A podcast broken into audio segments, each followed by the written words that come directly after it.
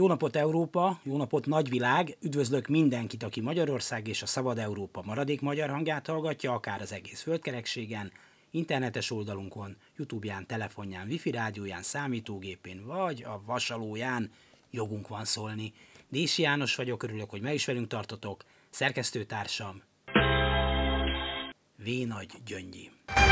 Most éppen a tekintélyes Der Spiegel tart nekünk bájos tükröt, hogy azt mondja, a maffia állam maffia módszerekkel szerez meg cégeket.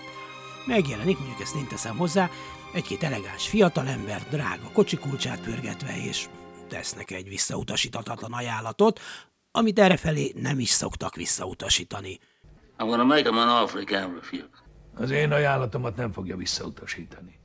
Míg levágott lófej sem kell hozzá. Ha valaki végig is megpróbált volna nemet mondani, hamarosan az adóhatóság, a rendőrség vagy a rettentő független ügyészség markában találhatja magát. Pár kiosztott börtönévről mesélték a benfentesek, hogy ez azért van, mert mondjuk az egyik szőlőbirtokát már nem akarta odaadni. Oké, néhány év múlva visszatérünk erre, amikor szabadulsz ami persze nem azt jelenti, hogy nem érdemelte meg adott esetben azt a büntetést, amit kapott, vagy amivel fenyegették, csak azt, az eljárás hirtelen akkor indult meg, amikor kicsit akadozni látszott a megegyezés, és kellett az olajozás. Most talán csak annyi történt, hogy néhány érzékenyebb lelkű német cégnek is udvariasan felajánlották, hogy el lehet takarodni, odadni mindent olcsóért, különben nagyobb bajok is lehetnek még. Természetesen különösebb éleselme nem kellett eddig sem ahhoz, hogy aki idehozza a befektetni való pénzét, az hm, felismerje, hová is jött.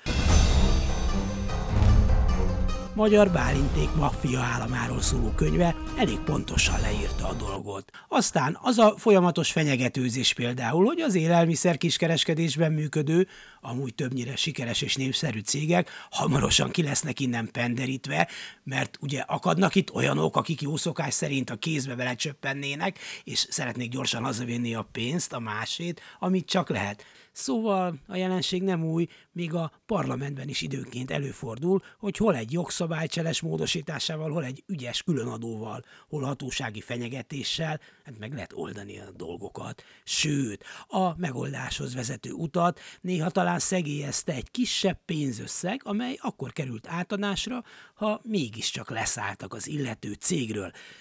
És amikor korunk Petőfie azt mondja, hogy a legnépszerűbb magyar fesztivált a Szigetet bármikor be lehet zárni.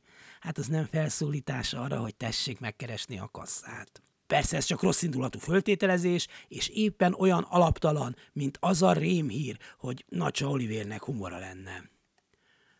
Új osztály születik, amelyben a zsarnokság és a gazdagság egyesül, írta már 2013-ban a posztkommunista maffia államról szóló kötetben Konrád György. Hozzátéve az új maffia az általa hozott kétharmados törvényekkel, mint egykor a kommunisták a proletár diktatúrával, vagy a nácik a nemzeti forradalommal, a politikai és gazdasági hatalom egyesítésének monopóliumát biztosította magának.